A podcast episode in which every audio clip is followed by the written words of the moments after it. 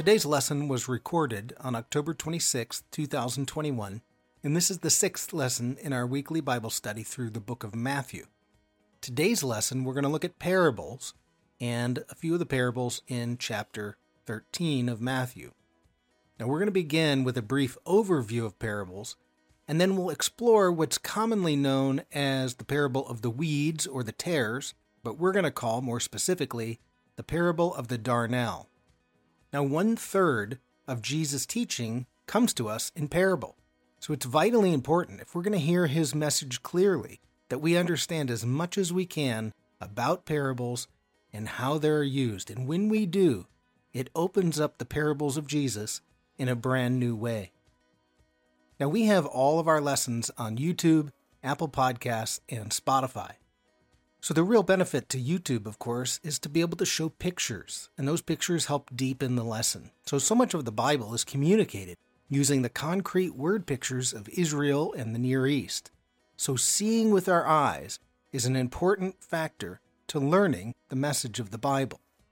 Now, we're also on Apple Podcast and Spotify, and these are very helpful at making the lesson convenient to hear. So, you can take that lesson with you and listen while you're driving or walking or doing the dishes. And then, if after you listen to the podcast, well, if you want to see the pictures, you can always go back over to our YouTube channel and see the photos on the video.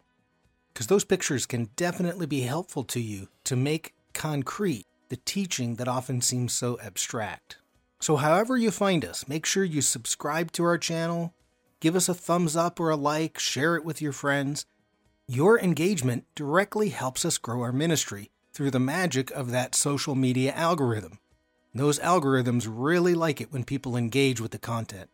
So make sure you hit those buttons below, and we sincerely appreciate your engagement. It helps us grow our ministry and spread these lessons about the Bible. So we hope you enjoyed today's lesson on the parable of the darnel. So on the screen, I titled this The Parable of the Darnel. I don't think any of your Bibles call it the Parable of the Darnel. It's really important that we uh, understand that word darnel. That's we'll work on that today. Most of your Bibles in Matthew 13 are going to say the parable of the weeds or the parable of the tares. That was a when they translated the King James, the word tares gets in there. John Wesley argued during his day we need to go back to Darnel because we need to be more specific about what that weed is. So it's very specific. It's a Darnel. Why does that matter? Well, if you hear weeds, well, all of you are going to come up with whatever weed annoys you in your garden or in your backyard or whatever, but it's not common to the group. So when Jesus' audience hears this, they, they know exactly what he's talking about the implications of Darnel and it adds a punch to the story. So it's not just a weed, but darnel, and we'll talk about that. And as we'll see, darnel is people describe it as an evil twin to wheat. So, an evil twin. It was well known throughout society, all of the societies, and it was just a bane to society. And it's poisonous and will cause you to hallucinate. So, that's fun. But, anyways, as we uh, move forward, the important part is is that we understand what a darnel is, that it's a mimic, uh, and not a tare, and not just any old weed. So we are in number six, week six here. So Matthew week six. For a photo today, this will come into play as we start going through Matthew 13. This photo right here, this is a little bit northeast of the Sea of Galilee. And those are some very old fields. So, very old fields that people would farm. And each one of those areas that you see on the screen belong to one family. So it would be one family has a field, right next door, the next family has a field. Nobody lives on their farm. So the farms are out, they all live in the city, and then you go to your field. So each one of those would be a family farm. And those are very ancient. Nobody's using them anymore, but we'll talk about that picture. Uh, we'll come back to that later. So we're in Matthew 13, parables. All of Matthew 13 is parables. So if you want to, if you have your Bible and you want to turn it to Matthew 13, We're not going to talk all the parables. We have done a number of parables and we have them on video. So, for anybody watching on YouTube, I will put links below to some of our past parables the rich man and Lazarus, the mustard seed, and there was one other one. It's escaping me now, but they'll be below in the in the uh, description section of the video. So parables, parables are obviously popular with Jesus, and they are very popular with all of the rabbis. There's something like 1,500 parables that we know of. 40 of them come from Jesus. So it's a huge genre to study. As I mentioned last week, it's a storytelling culture. So most cultures are, but it's a storytelling culture. Parables are very popular to communicate ideas or truths. Fables are very popular. Folklore is very popular. And it's used to communicate truth in the form of a story that makes it easy to remember and that you can go over it over and over and over and over and over. So last week we looked at, just briefly, we mentioned a fable from Aesop. Now, it's the wolf in sheep's clothing is the fable, and we I brought it up last week because it happens to be a measure for measure. The wolf dresses up to try to eat the lambs. The shepherd decides to go get some lamb, and the first one he kills is the sheep, or I'm sorry, is the wolf. So there's a measure for measure. But the point is, this was written 600 BC, and we still use the reference. I know Jesus did use it, but we still have that idea. It's a very powerful story that is able to communicate something, and we all get it. So, stories are very powerful. Like the tortoise and the hare, it's another one, right? The principle is still true today and relevant. Now, Jesus doesn't use fables, he uses parables. So, we're going to talk parables today. So, just briefly, because I don't want to reiterate what we've done in the past totally, but it's always good to review. Parable in Hebrew is called mashal, and you don't need to memorize that, but mashal is a much bigger grouping than what we have. We have like a proverb is also a mashal. A parable is a mashal. So in Hebrew, it's just one word, mashal. But when you get to English, now it's like, well, we have allegory and we have a simile and then we have a parable and then we have a proverb and we've kind of divided them all up. But in Hebrew, one word, mashal. In Greek, it's the word parable. So that's where we get our word parable. And in both cases, what they're doing is to make a comparison. The kingdom of heaven is like. And now you make a comparison. So in the Greek, para means close beside, and bole is to cast. So you're casting alongside. You take a difficult concept like the kingdom of God and you cast alongside of it something that everybody recognizes. And we'll talk through that today but something that everybody can understand. And then what you cast alongside, the characteristics are very important because they're going to point to whatever the difficult concept is, like the kingdom of God. So that's a, what a parable does. It's actually got a function to it. Make a comparison. All right, so when we think about parables, there, there's characteristics that are always there. They're always a story or a word picture Generally speaking, parables have human actors, fables have animals that take on human qualities. That's the difference between a parable and a fable. So you tell a story. The story, as I mentioned, helps helps you take the lesson with you. A well-told story, you can hear it once and you will remember that story for years. And the rabbis are great storytellers. We've lost that art and we don't communicate with stories. We don't spe- expect stories to be thrown back and forth, but it's a brilliant way to communicate because a well a well told story doesn't leave you. Uh, one thing to note about parables is they're always fiction. So we often talk about a man walked down from Jerusalem to Jericho. It's like, well, okay, that could have happened, but the story is made up. The story is fictional.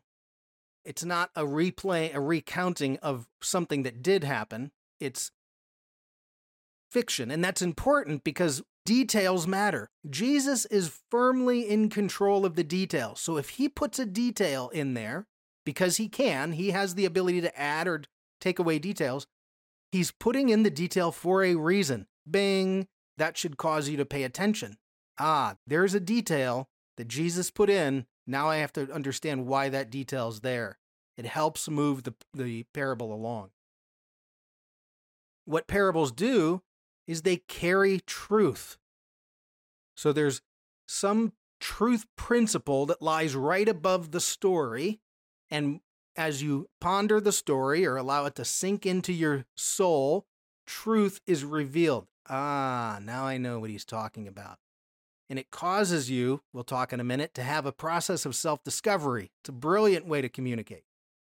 And then finally, for Jesus, and we'll see this today with the parable of the darnel, is he often adds a shock or a twist, something in the story that causes the audience to kind of wake up to what he's saying. We'll see that tonight. Not all parables have a shock and a twist, but Jesus likes to do that to get your attention, not what you're expecting. Okay, just a few more notes about parable. One thing uh, that's interesting about them is they're very effective at communicating a difficult truth, especially if someone is your opponent. Somebody who thinks different than you, you tell a story that they now ponder and can carry what you're what you're telling them. And what's so great about it is as they ponder the story themselves, it's internalized and they go through a process of self-discovery. So who are you going to argue with? Because you're the one who came up with the story. Now you might be upset because the guy caused you to think that way, but it's it's a brilliant way of doing it. And then if you can add God's words into that, well, even better. But parables cause you a process of self-discovery. And finally, on this page or on this one, they're used for complex issues, not simple ideas.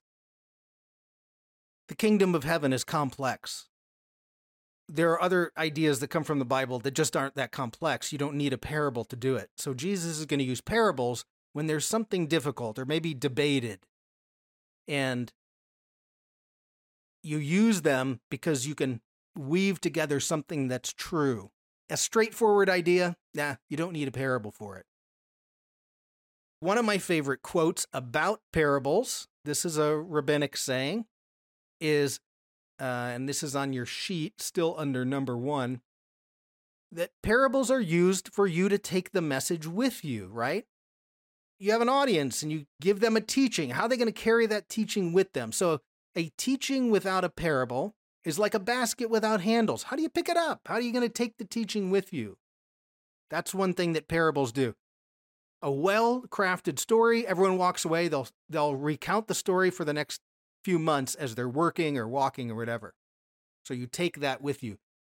One reason that I w- like to put up videos of the teaching with photos or pictures is because pictures can often do that as well.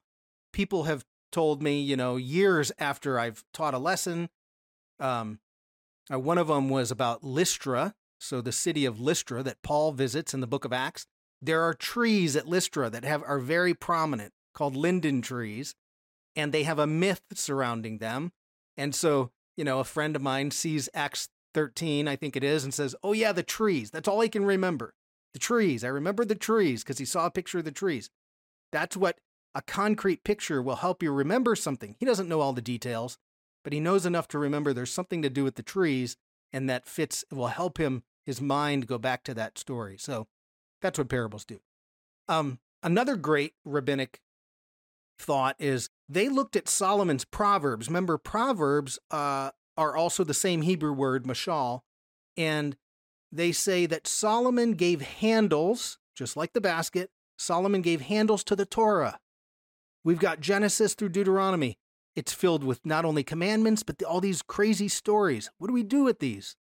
Well, Solomon, through the use of proverbs or parable, gave handles to the Torah, meaning I, ah, now I can take this Torah story or this commandment out of the Torah and I can the Torah and I can take it with me. So just another quote about parables and Solomon. All right, so number 2, just to go real quickly. There's common parables within uh, rabbinic Judaism and of course the New Testament. So many of these common parables and parables again are looking at something complex or difficult or unknown and we're going to compare it. We're going to cast alongside something known. So, for instance, the kingdom of God, or in Matthew, the kingdom of heaven. The very uh, that one's prominent. Many of of Jesus's parables are the, about the kingdom of God. Uh, you have relationships between God and humanity. There was a king, there was a landowner who went away and he gave out gold and then he came back. You know, it's all about how do God and human beings interact. You have human to human interaction. That's uh, the Good Samaritan. Who's my neighbor is the question. Who's my neighbor? The guy asked Jesus, and the answer is the parable of the Good Samaritan. But it's human to human interaction. Who if God says I'm supposed to love my neighbor, then define for me who my neighbor is, because I don't like Romans and I definitely don't like Samaritans. And so Jesus then drives in this story that forces you to admit that you have to love a Samaritan. And it's brilliant in what he's doing. Okay, and then, of course, what happens in almost every single parable, whether we can find it or not, we don't, you might not be able to tell on all of them. There's some Old Testament text that Jesus is playing with that underlies the parable or a commandment, right? Just like the commandment, love your neighbor as yourself. Okay, then define for me neighbor if that's the commandment. So then that you get the parable of the Good Samaritan. So you have all these complex issues. How do we describe them? Well, you, can't describe them straightforward. So you tell a story. There was a king. There was a shepherd who has had a hundred sheep. There was a father who had two sons. There was a farmer who went out to sow in his field. So all of these things, all the knowns, king, shepherd, farmer, sorry, father, farmer, those are all familiar to you. And then you know you know the characteristics of the king and the shepherd and the father, because you live with them. You're they're surrounding you, and then you can take those little characteristics and apply them to something complex, the kingdom of God, or something about God. Okay, so if you have Matthew 13 open, well, then we say, what's going on in Matthew 13? Well, Jesus tells us seven parables. Seven parables that are all about the kingdom of God. Now, seven, there's a biblical number. So, is there some reason why when Matthew edited down his story, he kept them to seven? And then you'd say, well, why do we need seven parables about the kingdom of God? Isn't one good enough? Well, no, because it's so complex. I need to give you different aspects of the kingdom of God or the kingdom of heaven. So I'm going to tell you seven different stories, and each one's going to have a little nugget in there that should help paint the picture something about the reign of God. So we all wrestle with these things. And of course, that's what the parables are there to do is to help us look at it. So you have a complex, something difficult, something unknown. That's the kingdom of heaven. And now you get seven parables that all include something known to the audience. And we'll look briefly at one and a little bit more about the darnel. So the seven of them go like this you have the sower, the parable of the sower is what we call it I'm going to suggest, and other scholars are the ones pointing this out, is if you can read it, and I'll challenge you to read it as the parable of the hearers, that that soil represents how you hear the word of God, and it represents being a disciple, not those people over there who don't believe the gospel. It's these people in here in the church. Can you hear the kingdom of God being spoken today? So it's it's about it's the challenge of twisting the parable around on yourself. We'll talk about that in a minute. So you have the sower, you have the weeds, but as I said, you got to know what a darnel is. That's what that's what makes the parable the punch. Uh, then you have the mustard seed and the yeast. Everybody everybody bakes bread and they know what that is, and these two are connected. It's about the expansion of the kingdom of God. That the kingdom of God is expanding outward, like last week. It's breaking forth out of that sheep pen the mustard seed and the yeast talk about this mysterious process of, of expansion. So you have those two. Then you have two the hidden treasure and the fine pearl. Those two go together. It's about the joy of discovering the kingdom of God, the joy it gives you, even though you feel like you may have had to give something up. Discovering the kingdom of God is a joyous event. And then he ends with a parable that we would call the, the net, parable of the net, or the parable of the fishing net. And what's interesting is the parable of the weeds and the parable of fishing net are like. They're just like each other because they both talk about the coexistence of clean or dirty fish, the, the fish with scales versus the, the fish without scales, the catfish. And then the good the seed and the evil seed. And they are all together until God's going to sort them out at the end times. So those two go together as well. Um, so all of these, the the sower, the weeds, the mustard seed, the yeast, these are all things that are everyday items. They're everyday items to the people. So I want to give you an example of that. Because we're obviously not living in first century Israel. And we don't have collectively all of these things. This is the toughest part for us Westerners is to decipher the parables because we have to learn what the common items are. So I just want to show you how simple this can get. And yet, it's profound. So let's go back to our field. This field sits just to the northwest. I may have said northeast earlier, just to the northwest of the Sea of Galilee. So if you're coming from Nazareth down to, say, Capernaum, you would drive past this field. And these are ancient fields. And you can tell that the, the soil has a ton of rocks. I mean, they probably just gave up farming on it because it's just too rocky of soil. But each one of these belongs to a family or would belong to a family. They would farm mm, about an acre. So, for instance, this square right there might be one family's farm. That's your food for the year. And then the person next to it, they have their food. So if I if I bring this a little bit closer, you can see these lines of stones, the rock walls. They divide the the farms.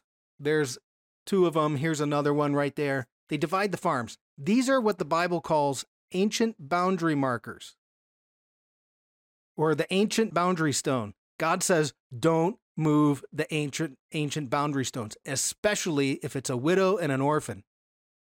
Because if you do, I'm coming after you. That's your land that God gave you. Don't give it away. And if you sell it because you're in trouble, they have to give it back to you after seven years or by the seventh year. So it's the boundary.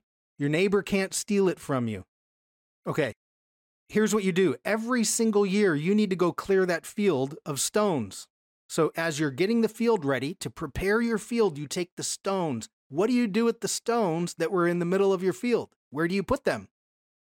Put them right around the edges, and it builds up a nice little fence that makes good neighbors.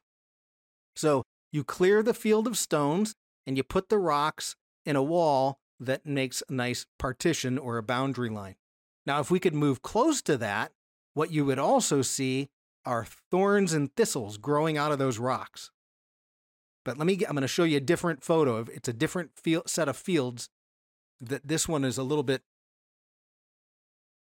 Okay, so you can see different fields are divided. You have dividing lines. Some are uh, plowed, some are not. So it tells you different people owns them.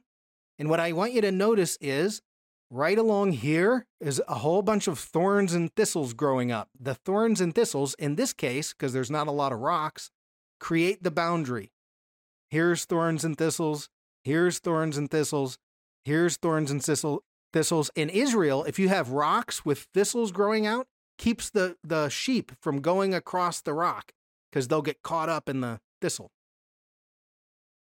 So, what do you do to, every year to prepare your field? Well, you have to get rid of the thistle that's growing in your field. There's thorns and thistle everywhere in Israel.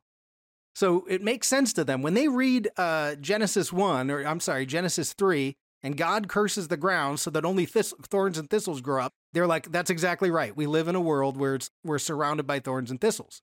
So that makes sense to them in Israel. So each year, besides clearing the stones, you burn your thistle. You have to burn the thistle out of your fields. There's a commandment in uh, Exodus. If you're burning your thistles and the thistles go across to the next guy's land who hasn't cleared his field yet and starts his wheat on fire, here's how you pay him back. That's in Exodus 22. So the thistles, they, they create the boundary lines. Okay, let me go one picture more to show you some more fields. So what you'll notice here is let's say you own one of those fields, but it's right in the middle, right? So let's say it's this one right here. I'll put the white line. So let's say that's your family's field right here. How do you get to your field? Well, you're going to have to cut through somebody else's field, right? And someone's going to have to cut through your field, right? So every field not only has the boundary markers or the stones and the thistles, but it also has a path because people have to cut through your field. You have to cut through their field. So, right along here, the red line now, there's a path right next to either the rock wall or next to the thistle line. You'll have a path that people can get to and from their fields. This is everywhere, not only in Israel, but all over the Middle East. Okay, so every field has rocks, thistles, path, and soil. Now listen to the rabbi teach. The rabbi is going to teach, right? And he says this A sower went out to sow his field. Some seed fell on the path, some fell on the rocks, some fell among the thistle or the thorns, and some fell on the good soil. Here you have a parable. Everybody knows the setting because everybody's field has exactly those characteristics. Now, what comes out of that is there's something above it. There's the the message is floating above it. Which type of soil are you? When the when God's words land on you, do they find a purchase in uh, good soil? But I just want to show you that's the simplicity of a parable. It's genius because you just pull it right out of your life setting and everybody knows it. Okay, we're not going to do the parable of the sower, but I just want to challenge you.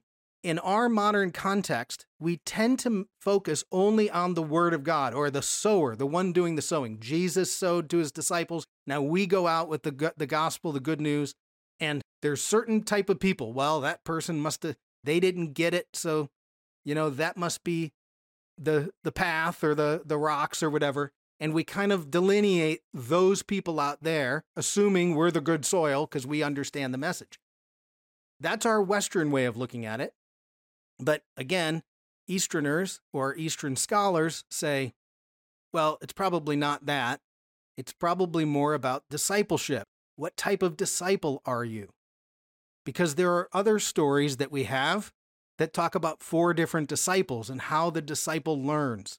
So if we look at it like this and say, instead of focusing on the sower, focus on the hearer. What you want to know is, what type of hearer am I?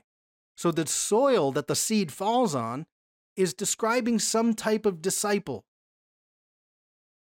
Can you hear the word of God? Does it land and begin to grow fruit? That's part of what they're what the parable is because when Jesus explains it, he says, It's like those who hear the, the word of the kingdom. Ah, it's the hearing that get that's it's all about, right?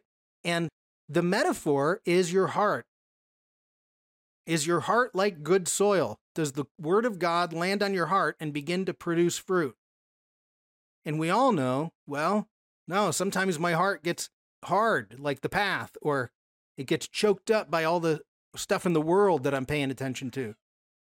So the challenge is what you want to do is think about these parables as which one am I, or which one am I at certain times of, uh, I don't know, the day or the year or the month or whatever. So you could ask yourself, what type of soil or disciple are you? That's the challenging. Or you'd, you'd say, what type of soil is your heart? That's what you want to know. And are you working on the soil of your heart? That's the metaphor. There's a scholar, her name is Amy Jill Levine. She is a New Testament scholar. She writes a lot about parables. She says, look, all of these parables are challenging to the core of all of us. And if we ever read the parable and walk away and say, oh, that was nice, she's like, you didn't read it correctly. They're not just nice stories. They should all, we should read them all and say, whoa, I'm falling short of something. Because they, they're all there to challenge us. So I would ask you, we don't have a lot of time to go over this parable. Think about it as you, as what's your soil at different times of the world, right? If you've ever gone to a spiritual retreat or a, a marriage retreat, you feel like all you're doing is working on the soil of your heart. Everybody comes out of that gung ho. I'm going to change my life, Jesus. I'm going to do this, this change here, that change there. The moment you get back home, the bills are sitting there on the kitchen table, the car breaks down, the, you know, the kids need whatever.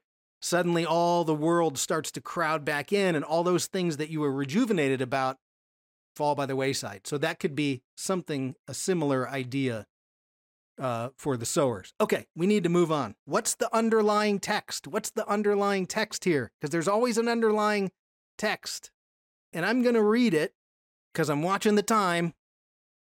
There's always an underlying text to what Jesus is talking about. And it's been proposed Jeremiah 4 3. Now you can go back and read. I would read verse 1 through 4. I'm just going to read these this shortened one tonight, but take some time and read this because it's this is what at least rabbinic scholars say it's probably where Jesus is at. So, verse 3 says this This is what the Lord says to the people of Judah and Jerusalem Break up your unplowed ground and do not sow among the thorns. Or some of your Bibles might say, Break up your fallow ground. Now, is he giving them gardening advice? No. What does the unplowed ground represent? Well, look at verse 4 circumcise yourself to the Lord, circumcise your hearts. So they recognize the metaphor is plow up your heart. You want to hear the word of God? Start working on your heart. Prepare the ground. Get rid of all the rocks. Burn off the thistles. That's what uh, you're doing right now in that Holy Spirit study. You're getting your heart prepared to hear the word of God, and at 4 a.m., He wakes you up and says, Do you hear me? And that happens all the time to people. It's crazy because that's when God loves to speak to you when you're ready for it. So, okay, just a challenge. I just wanted to throw that out there. You can't walk. The parable of the sower would take us a couple weeks to go through, but I wanted to at least show you darnel because we got to learn about the weeds here to go a little bit deeper. So this is now um, still in Matthew 13. It starts at verse 24. I'm going to talk darnel first before we get to the actual reading of it. So, darnel, I mentioned this earlier, it's the toxic twin to wheat.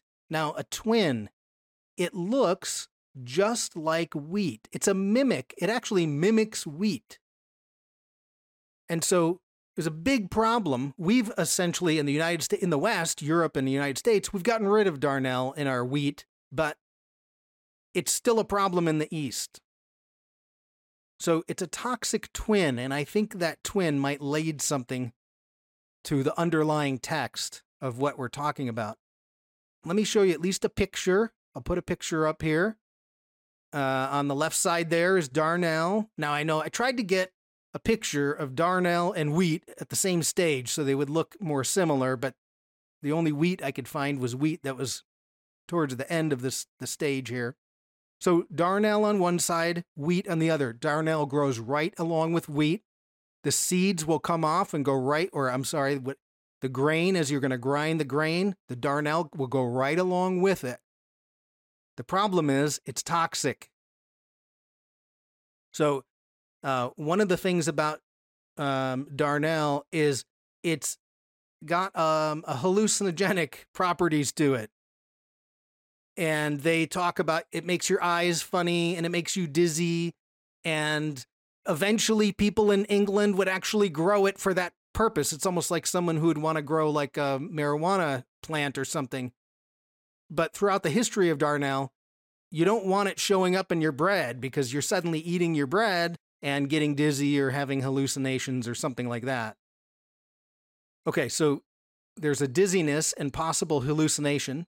The name for darnel, uh, the the Latin name, is Lolium tumulentum, and the word tumulentus means drunk in Latin. So even the name, even the Latin name, has something to do with intoxication. I found this article. It's called Atlas Obscura, if you ever love to read weird things about the world. This is called Wheat's Evil Twin Has Been Intoxicating Humans for Centuries. That's Darnel. But you don't want it in your wheat because the next thing you know, you're eating bread and you'll feel, you know, intoxicated. So it's the t- toxic twin. It looks just like wheat. You can't tell until the very end that it's different. It also became a symbol of subversion, subversion within society. So that's why it's important. The enemy just didn't plant a weed, he's subverting the kingdom by planting darnel, which causes all kinds of problems. So it's a symbol of subversion, subversion, excuse me. And uh, finally, there was a Roman, even a Roman law passed that said you're not allowed to sabotage somebody's field by planting darnel. And then I've also heard that the Roman soldiers would try to sneak in to where their enemy was and sow darnel into their plants. And you can imagine, because if the darnel gets them intoxicated, well, then they're easier to fight when they're intoxicated. So if you think about this, when we read the parable and Jesus says, An enemy planted darnel in my field, who do you suppose they thought of? But Rome. So they probably, it, at least Rome would come to mind. Now, Jesus explains it and says that's the devil. I get that part. But we have to recognize in the context of the first century, darnel is a big deal. It's everywhere. And so, again, just like their fields, they get it. They understand what Jesus is saying. All right, so let's go and read this now. And now think about our darnel. Oh, by the way, I had to choose a version. I chose the WEB, World English Bible, I think. WEB because WEB uses the word darnel. Most of the Bibles use wheat or tares. So if we start at verse 24, verse 24, he set before them another parable, or he set a parable before them, saying, The kingdom of heaven is like. So that's how the parable begins, right? Kingdom of heaven is like a man who sowed good seed in his field. While the people slept, his enemy came and, sl- and sowed darnel. So the enemy, again, what would you think? Besides spiritual enemy, and he sowed darnel. So now they all know exactly what's going on in the wheat field among the wheat, and then he went away. Verse 26. But when the blade sprang up and produced grain, then the darnel weeds appeared too. And you can see in this version of the Bible, they put a footnote down here. Darnel is a weed grass, probably bearded darnel or Lolium tumulentum. Sorry, my Latin is wanting and it looks very much like wheat until it's mature. That's the whole point of using the word darnel. Okay, let's keep going. Verse 27. Then, because here comes the twist, then the servants of the household came to him and said, Sir, didn't you sow good seed in your field? Where did these darnel weeds come from? And he says to them, An enemy has done this. So the servants asked, Do you want us to go gather them up? Now, what are they all expecting Jesus to say or the guy to say in the parable? Yes, go get rid of the evil weed, right? Get rid of it. This is what so many people in Jesus' day, when they, they thought when the Messiah shows up, all evil will be vanquished. There's going to be a big war. Everybody gets thrown out. The righteous will be glorified. That's the Dead Sea Scrolls. That's John the Baptist last week when we talked about his doubting. That's the zealots. They want to start a war. So, so many people want him to say, yes, go get, pull those weeds. And what's his answer? No. But he said, no, lest perhaps when you gather up the darnel, you root up the wheat with them. That's the issue. When God's judgment comes, when it finally shows up, who else gets caught up in it? The righteous. And so God through his forbearance, doesn't punish people immediately. It will come. That's measure for measure. We'll get there eventually. God will judge, and he'll separate the darnel from the wheat. But don't go trying to figure it out yourself. Okay, verse 30, we'll finish with this. Let both grow together until the harvest, and in the harvest time I will tell the reapers First gather up the darnel weeds, bind them into bundles, but gather the wheat into my barn. Now, obviously, there's a lot going on there, but one of the main ideas of this parable is that good and evil are going to coexist for, for a period of time. They're going to be operating together in the same field, just like the, the net that's let down into the fish. There's clean fish and unclean fish, but they operate together for a time. God will divide them up later. So, one of the main points of this parable is it's, it's expressing divine forbearance. God is, He's going to bring judgment, but He's not going to bring it right now. That's what they want. They want Jesus to lead them in a, in a war of judgment. He says, I'm not going to do that. I want you to be righteous and not worry about what's happening to these to the evil. Last week, when we talked again, again talked about John the Baptist, he's doubting Jesus because what does he want? says in Matthew 3, the axe is, at the, is already at the root of the tree. Hey, let's cut this tree down, Jesus. Come on, Messiah. Bring about that judgment that we're all waiting for. Kick the Romans out, you know. The righteous will be glorified. Jesus says, nope, that's not what's going to happen. So one of the things that has been always used, this parable has been used for, is to recognize humanity's poor judgment. We have a really hard time judging evil and getting it correct without causing a lot of collateral damage. And so what God is wants to say is I'll take care of it, right? My my justice is perfect. I will take care of the judgment. What I need you to do is just be righteous and then I'll deal with the judgment later. Because when you try to figure it out on your own, like the zealots, you're going to mess it up and it's going to create problems. A lot of the parable is that divi- divine forbearance. Don't pull up the weeds yet. And of course, we see the same thing with the, the net. Okay, so why do we have to know darnel? Well, because it really lends to the punch of the whole parable. It's not just a weed that's sucking up water or taking up space but it's going to create lots of problems if those seeds get on get in our wheat seeds not only for intoxication but it perpetuates the darnel okay now this isn't on your handout. I i questioned myself whether i should even bring this up but what the heck right? What's the underlying text here? And my answer is i don't know. But I think there's some clues. There's a rabbinic parable that sounds very similar to this one, and it's talking about two people that are growing together. And now you have to figure out which one is good or which one is evil, and it's Isaac and Ishmael. So you notice the, st- the, the Bible has all kinds of stories, even with twins, right? Jacob and Esau.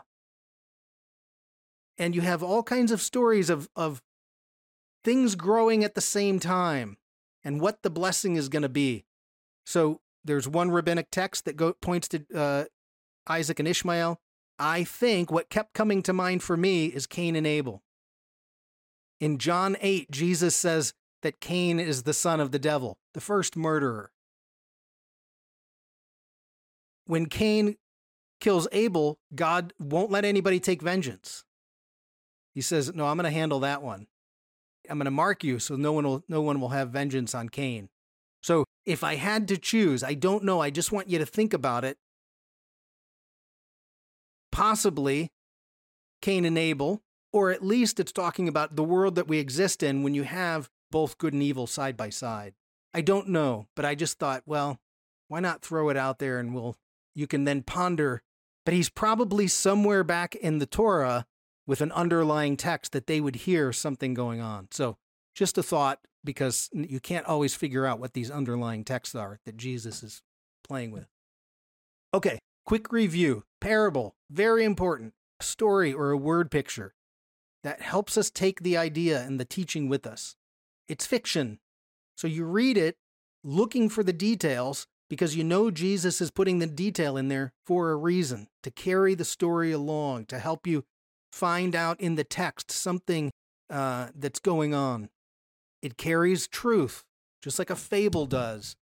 And it allows you then to process of self discovery to take that truth with you. And then, of course, a shock and a twist that Jesus likes to say, nope, nope, nope, not what you were thinking. It's going to be this other way. And you put that into the story. So, okay. Uh, that's week six. I forgot to change my last slide. Um, okay.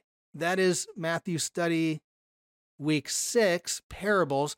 And I know we didn't get to go totally into the sower, but I at least hope that I could open up a little bit of a window about parables and to say, I challenge you to read it different and go back and read um, also the, the, the one with the weeds, the darnel. Just think about that in light of now what you may not have known about darnel, what you know about darnel. Now, if uh, trying to find a text that underlies that parable was dangerous, next week is going to be really dangerous because we're going to talk about the transfiguration. And I just want you to know it's a mystical idea. And when you enter the mystical, you have your hands wide open and you just let it exist and see what God does with the information. So I'm just going to offer some thoughts about the transfiguration. Nothing that says this is dogma about what we think it is, but just paint a picture of what we think is going on. Okay, let me end the slideshow here.